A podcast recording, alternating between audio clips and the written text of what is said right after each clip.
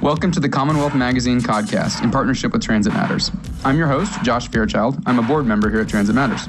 I'm Jim Aloisi, your co host, also a board member at Transit Matters. On the podcast today, we're joined by Chris Osgood, Chief of Streets for the City of Boston and former co founder of the Mayor's Office of New Urban Mechanics. We intend for this to be a two part series featuring Chris. So, Chris, tell us a little bit. The, the title Chief of Streets is, is a little bit new to many people. Tell us about your role at City Hall, what you do, your purview, how you interact with other city agencies, and what your overall mission is. Sure. Uh, first, uh, Jim and Josh, thank you so much for uh, for having me here. I'm actually also joined by our Director of Transportation Planning and Policy, Vineet Gupta. Um, the title Chief of Streets is, in fact, a new one, as you alluded to, Jim.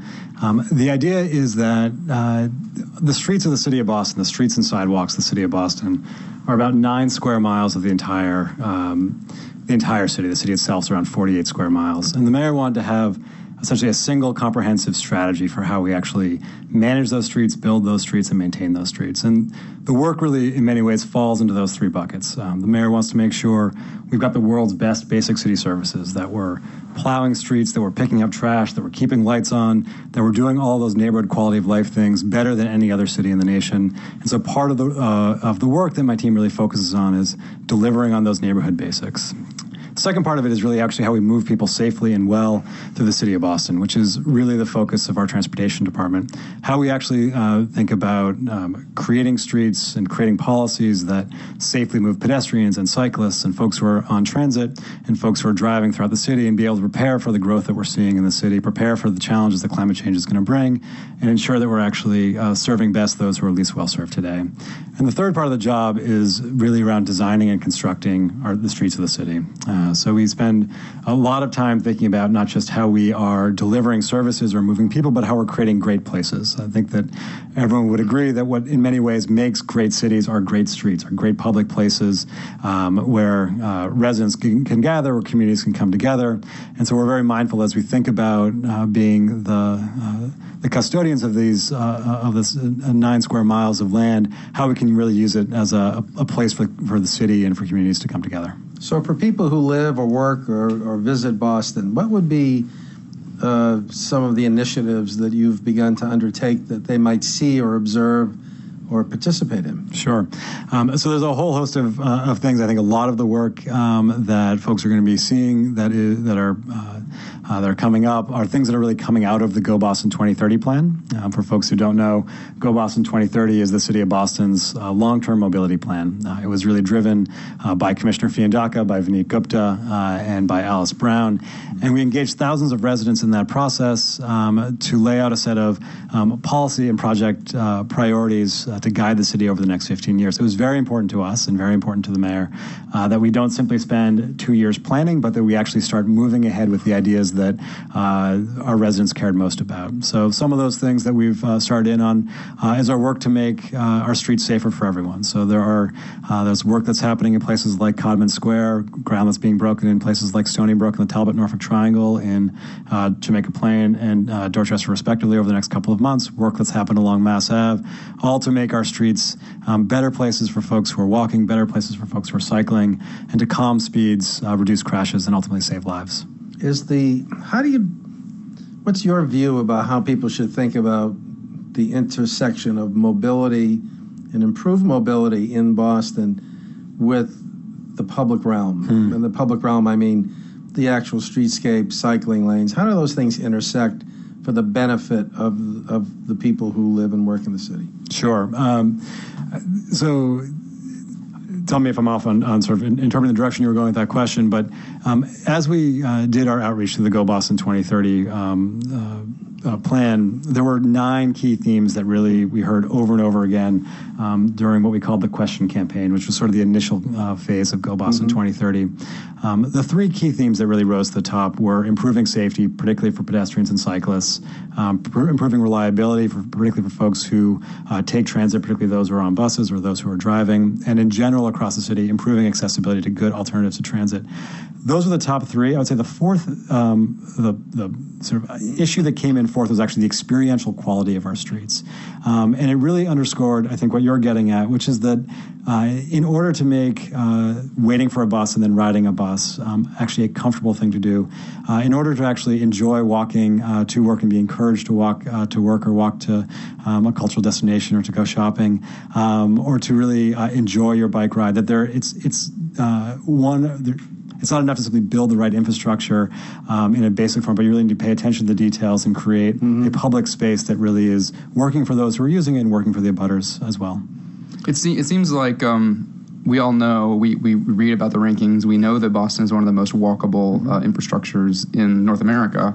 Um, and so it's, it seems like a lot of this was just residents saying, let's embrace what we already have and get back to the root of that and make it so much better as opposed to trying to kind of uh, retrofit um, automobiles onto it in a way that it was becoming increasingly dangerous. Um, I think with this two part series, one of the things that'll be good for us to do is to start with, as you mentioned, to go Boston 2030 yep. and the general themes and goals of that, and then get into uh, the details and some of the more exciting maybe projects that have been proposed.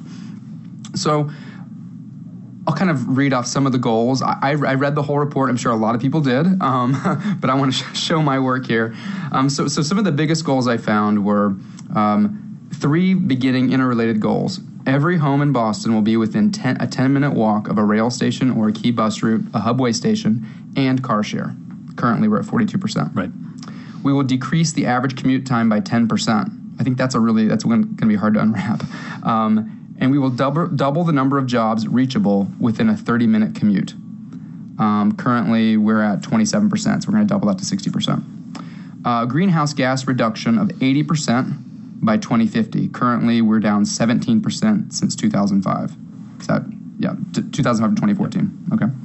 Um, every traffic signal will automatically adapt to bus, car, and bike demands.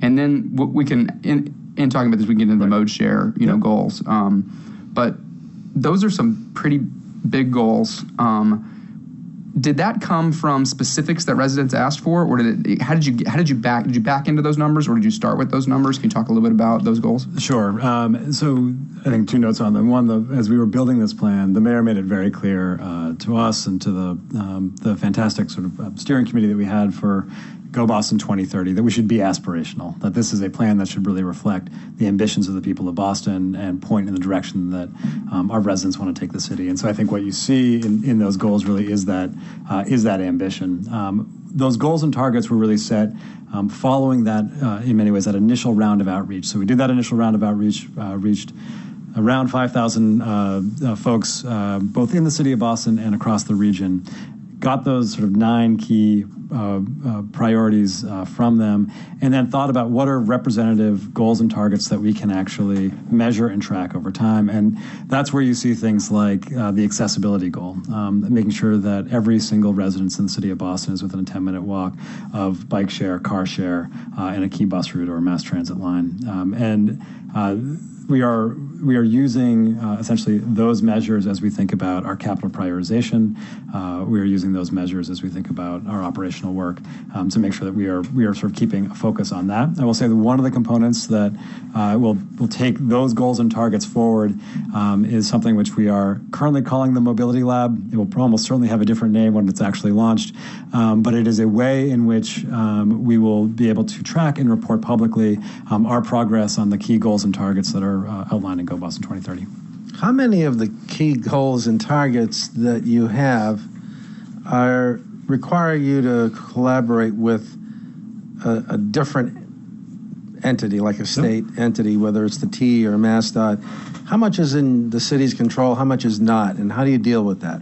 Uh, it's a great question. I, clearly, um, you know, our plan and the goals and targets that are in here really reflect the way in which people move today, which is um, not isolated to the city of Boston, not isolated to the things which the government entity, the city of Boston, can control, uh, and consequently, both the development of the plan and its implementation um, have to be about collaboration and have to be about partnership, both with adjacent cities and towns as well as with uh, the MBTA, uh, with uh, private developers, et cetera. So we're very mindful of exactly that. And one of the things which we paid a lot of attention to during the Go Boston 2030 process, and one of the pieces that we um, want to make sure is part of our work going forward, is that uh, continuing that sort of element of inclusive planning. And I think we may be getting to this in the second half, but one of the uh, entities that we've set up to advance this um, that Vineet uh, uh, leads is something we call the Better Bus Working Group. Um, and this is a group that essentially meets uh, regularly between the City of Boston, um, our operations folks, our planning folks, and our engineers, um, with their counterparts at the MBTA and the bus ops uh, side. And this is really to make sure that um, as we are trying to get done things that are outlined in Go Boston 2030, um, like a uh, improved bus service between Roslindale Square and Forest Hills, mm-hmm. that we're actually coordinating on that implementation. The commute mode share goals that were that were listed in the document, um, things like um, by 2030, increased transit use. Uh, these these are yep. Bostonian commutes. Mm-hmm. Um, increased transit use of Bostonians commuting um, by a third, um, so from 34 to 45 percent. The current trend line is 39 percent. So it, it's it's a big goal. It's not necessarily you know earth shattering. Um, increase. Uh, bring the walk mode share up by half, up to 21% from 14% today. Um, bike share would be up four times from 2% to 8%. Uh, carpool would see a little bit of a decline, I think, which makes sense with the things that we're seeing. And driving alone would be down by half. Mm-hmm. Um, are, are, those goals? What do you think are the, the biggest things that have to be done um, that you would need to begin tackling first to make some of those goals possible? Uh, that's a great question. Um, I think it is different for each of the modes. Um, I think first, just to quickly step back on the importance of that, because I think Joshua, you identified is in many ways fundamental to uh, the overall Go Boston 2030 plan. Um, when we started out on this effort, um, there were really three major points of departure. Um, we were recognizing the fact that we are at a moment uh, in this city and in this region of significant growth. Our, population uh, had bottomed out in 1980, had been increasing until uh, the last five years. And over the last five years, the, the sort of the pace of, of growth actually has increased. We know that we're not going to be able to actually manage that growth if we're moving in the same way in the future that we are today. Um, similarly, um, we know that uh, as we are a city, like every coastal city, like every city in this nation and across the world, that is um, thinking about the impacts of climate change, whether that's sea level rise or storm surge or inland flooding or urban heat island effect, um, that we need to reduce our emissions and that we need to find ways of uh, moving around in the city that um, are simply more sustainable all the goals, all the targets that you listed, Josh, are things that move us in that direction of a more sustainable city. Uh, and third, the um, something which is fundamental to the work the mayor is trying to get done. Um, we want to make sure that we are delivering better services to those folks who are least well served today. Uh, that we really have a transportation system that works for everybody, um, and if we can uh, really achieve the, goals and targets that um, you just listed around mode share, we're going to do a better job of doing exactly that. So um, to take each of those sort of four modes, um, uh, in many ways, really the first three, walking, biking, uh, and transit. So the walking goal, currently we're at 14.5%, um, or were, I think, in the Go Boston 2030 uh, uh, plan, and the goal, again, is to increase that by 50%. Um, we are fortunate to have the highest um, mode split of folks who walk to work, I think, of any major city uh, in the nation. Uh, and that really is a credit to um, good planning and, and, and good urban growth that we have co located uh, residents uh, near employment centers and vice versa. Um, so I think as we want to, as we think about how we go from 14% to 22%, that has as much to do with um, the way we time our signals and the way we build our sidewalks and the way we install pedestrian ramps, all of which are really fundamental to the work that uh, uh, that my team focuses on every every single day. It is also about where we grow and where we think about how to um, uh, again put housing near jobs. Um, that second uh, uh, sort of category of cycling. Um, so we're at around 2% today. I think in Go Boston 2030, it's around 1.9% is what we listed. And the goal is to uh, quadruple that. What we see in some places in the city that have great bike infrastructure, think of places uh, along the Southwest Corridor, for example, the, the current mode split is actually much closer to 8% than it is to 1.9%. And I think that um, underscores what uh, folks already know, which is that the way in which you're going to get more folks to feel comfortable riding and want to ride is to be able to put in place a high quality, low stress um, commuter bike network in the city. Um, so, what's outlined in Go Boston 2030 are a whole set of um, priority bike infrastructure projects. I believe there are about 26 of them um, that uh, can really help piece together, again, that, that high quality uh, commuter bike network, which we believe will, will then allow um, folks across our city and across the region to feel uh, more comfortable, more empowered uh, to, uh, uh, to bike to work or bike to whatever their trip may be. Um, that third category around transit and being able to go from around 33% to around 44, 45%, um, in many ways is um, both making rail where we have rail work better and uh, where we don't have rail make our buses work even better. And in the near term, um, the emphasis is really on that second piece on, on um, uh, a lot of the, the bus related um, investment. So how we as the city who own the streets uh, and the MBTA who owns the fleet uh, can work together to think about signal timing or dedicated lanes um, or the location of bus stops. Um, or off-board fare collection, as AFC 2.0 will uh, will likely bring. Um, how all of those things can actually make the reliability and quality of the bus experience greater, and consequently encourage more people to be able to um, uh, to travel to and from by transit. I will say that um, it also, again, has a lot to do with uh, transit-oriented development, how we plan, where we build in the city, um, as well as uh, some of the big investments which the T is actually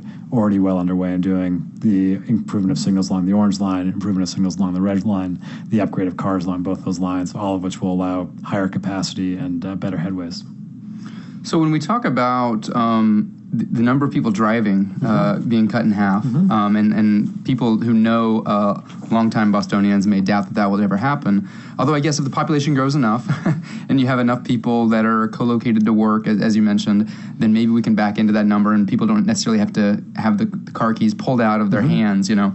Um, but I do I do think a lot of this is going to have to come in. There's areas of Boston that are not ideally served right now by bus. I'm thinking mm-hmm. of large areas of Dorchester, mm-hmm. um, some parts of West Roxbury, Hyde Park, uh, Mattapan that have transit access. They have some hubs that are well served, and there's a large areas within them, swaths that they have bus service. Maybe comes every 30 minutes, every 45 minutes. Maybe on the weekend, it's not even worth trying unless you don't have another option. So this is the area where it, it's going to take a lot of work um, with service planning with the T, and there's going to be a lot of push and yes. pull uh, tug of war to try to make this really work for people, uh, especially as there's going to be a lot of pressure um, for more development in those areas, um, even if they're not ideally suited for maximum development. Um, but, but a little bit of densification perhaps uh, will be the pressure.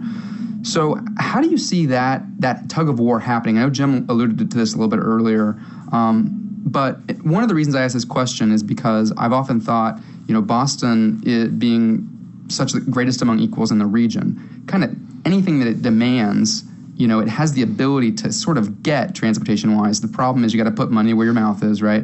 And I and I remember um, the first year after uh, Mayor Walsh uh, came into office, his first um, State of the City address, the word transportation was in the speech one time, and it was in reference to how bad the snow was the year before, and people were having to dig out.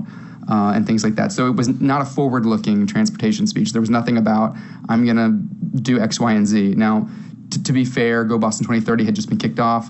Um, but I, but I, right then was sort of my starting point for what is going to happen here because it seemed to me that there's a lot of incentive for a mayor not to speak up about transportation because it's not currently in his wheelhouse if the T runs it. So then if he speaks up, then he sort of owns it, right? How do you see that tug of war playing out and those incentives politically, uh, the power dynamics that are there, and knowing all the work that just simply has to happen mm-hmm. um, between the city and the T to meet these goals?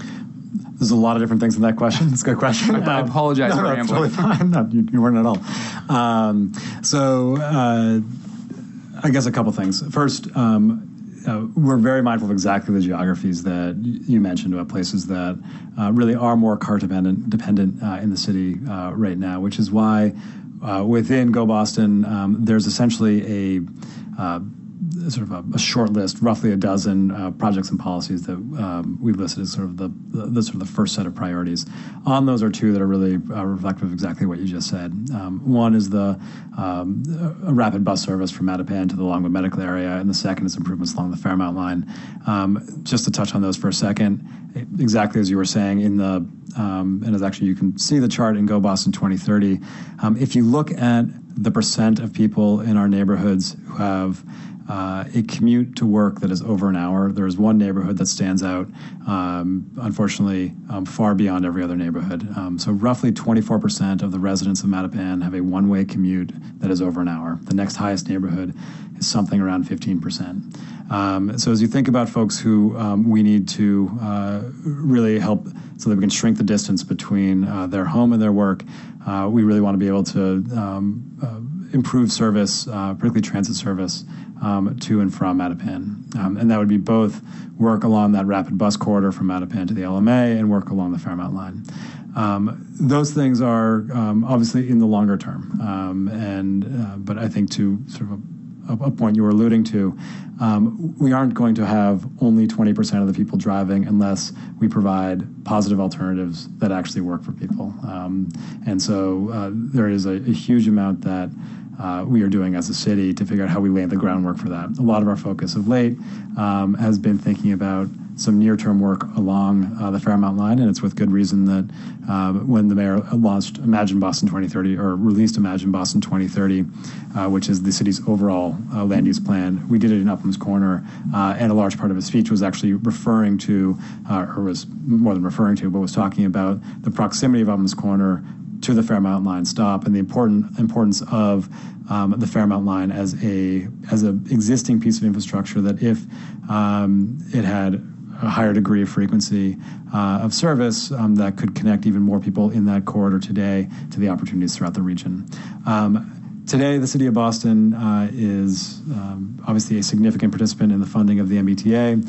Um, I believe our assessment is around $85 million, which is a little bit over half of uh, all the assessments that are paid by neighboring cities and towns. To put that $85 million in context, um, we are uh, investing more in the MBTA. That is a larger that's a larger percentage of our budget than actually our um, entire transportation budget. It's actually a larger percentage of our budget than our public works budget. It's a larger percentage of our budget than what we're going to invest on transportation capital projects. So there's a huge amount of financial investment that the city of Boston um, puts into uh, T operations every single day, um, and it's why we think that we um, it's important for us to make sure that we're working closely with the T uh, to make sure that that this the city is well served, and frankly, by the city, you know, we we aren't just thinking parochially about our 48 square miles, but really about everybody who uses it, everybody who can benefit from it, which is the entire region. Can you talk a little bit about collaboration within the region and how yeah. Boston collaborates with its neighboring cities and sure. towns in order to improve regional mobility? Yeah, I think we actually have a, a a very interesting model that's going on right now with what's called the Lower Mystic Regional Working Group, um, which is uh, a group that was formed uh, really through um, uh, the MEPA process associated with uh, the casino development in Everett. So, um, for the last uh, a little while, the cities of uh, Somerville, Everett, and Boston, uh, MassDOT, uh, MAPC, and a range of other stakeholders have been meeting regularly to review um, coordinated transportation investments that could actually ensure that the growth we're expecting to see in Everett, the growth we're expecting to see in Sullivan Square, the growth we uh, have seen and will see in Assembly Square, that all those things are actually well supported by the right mm-hmm. uh, transit investments, uh, pedestrian and, and, cycling investments that can really move people and again support that growth that's coming. Um, we have been done. We have uh, you know through the support of the state and the work of MAPC and, and CTPS. Um, there's been a whole set of analysis to sort of narrow in on what will be a, essentially a recommended set of investments um, that uh, we could make that would really, again, not just benefit Boston, but really are much more in that regional context of moving people in that entire sort of lower Mystic area. Great. I think a really good segue from that, kind of a similar topic, the Lower Mystic, also joining with what you were mentioning, Chris, about the amount of money that is already spent um, by the city of Boston mm-hmm. going going to the MBTA for service. Uh, for all the improvements we need, basically the MBTA can probably say, okay, that's great, you're gonna have to cough up some more money. And there's a few different ways of figuring out how to do that. And, and one is you could either give the money straight to the T, or a group of cities closer in um, who like, like, you mentioned, this mobility group could begin to say, well, we have specific needs and we want to have a little more control over it, um, which you see in other cities. We don't really see a lot here um, with, with the city actually operating or paying for discrete portions of their transit service that are provided to their residents. The most interesting and, and I thought exciting thing that I saw that got kind of a passing mention, I thought, in, in the um, report was the Boston Metro Transit District uh, being th- that was mentioned, and it's something that um, in, in Transit Matters circles and in our podcast we have brought up this idea many many times. Um, and so I was really excited when, when that kind of it didn't leap off the page. I found it. um, can you talk a little bit about? Is there any idea of what that would be? Uh, any, any vision around that so far, other than just the words on the page? So in a, in a moment, I will turn it over to Vineet, who's been given who's been giving more thought to that particular element than. Uh, uh, than I think anyone else within uh, the City of Boston team. Um, I think that there is uh, certainly an opportunity for us to think about um, uh, are there discrete types of services um, that uh, we want to ensure are happening uh, that um, a city or set of cities together, uh, cities and towns together, could uh, could collaborate on. I think where we're actually seeing um, a lot of good work right now is actually on the private, uh, like the uh, private employers doing something similar. Um, whether it is um, some of the work that's happening uh, to ensure that there's uh, good shuttles to and from Masco, good shuttles to and from uh, the South Boston waterfront, um, or what will be launched this coming spring with uh, likely ferry service that is not just a private ferry, but also would have a public option that would go from North Station to the South Boston waterfront. I think, in many ways, all of those are sort of flavors of what uh, uh, of what you are uh, what you're referencing. But I will uh, I'll turn it over to Vineet, who can talk a little bit more about the the, the concept in, in general. Uh, uh, th- thank you, Chris. Fundamentally, the thinking has been that if, in fact, we, as a region, rather the Boston metropolitan area region, want to expand public transportation uh, we have to do it as a collection of communities and not Boston by itself or Cambridge by itself. And uh, it allows for two things. One, it allows for uh, for new service that can go across boundaries, and two, it would allow for uh, combining our resources. And if you look at uh, other major cities in the country, uh, many have many municipalities or city governments have started to provide uh, discrete transit service for particular routes uh, to complement the what's provided by the transit agency of that city. And so that's a trend. And uh, we did a meeting during Go Boston 2030 with the municipalities, with MAPC in the room, and we said, let's talk about this. So I guess that could be as simple as similar to, to we know that Massport owns um, a certain number of the buses on the Silver Line. It could be as simple as something like adding buses that the, the cities choose to pay for themselves, or adding new bus lines, or I guess you know the sky's the limit with transit service. But you know, one you know similar perhaps point of departure or model um, is the um, the regional bike share system. So um, the Hubway itself is a collaboration between uh, the city of, uh, of Boston, the city of Cambridge, uh, the town of Brookline, and the city of Somerville, um, with some coordination help from MAPC. That that system is stronger because it works across boundaries. It very clearly serves um, folks well because of it, and we're very excited to be expanding it over the next uh, over the course of this next year in the city of Boston by about 50 percent. Um, and that's a place where you know that was a service which um, is a mobility service which wasn't being provided by somebody else. It was a place where um, initially the city of Boston could step in, um, and but now actually provide something that works across boundaries and works with multiple municipalities. Is is there any um, agreement yet about which cities would want to participate in this kind of thing, or is this too early even for those kind of discussions? Uh, it's too early at this point. Well, I want to thank you for being here for this for this segment, um, listeners. I hope you'll join us again uh, when we have a part two of this discussion with uh, Chris and Vineet, and uh, have have a great weekend.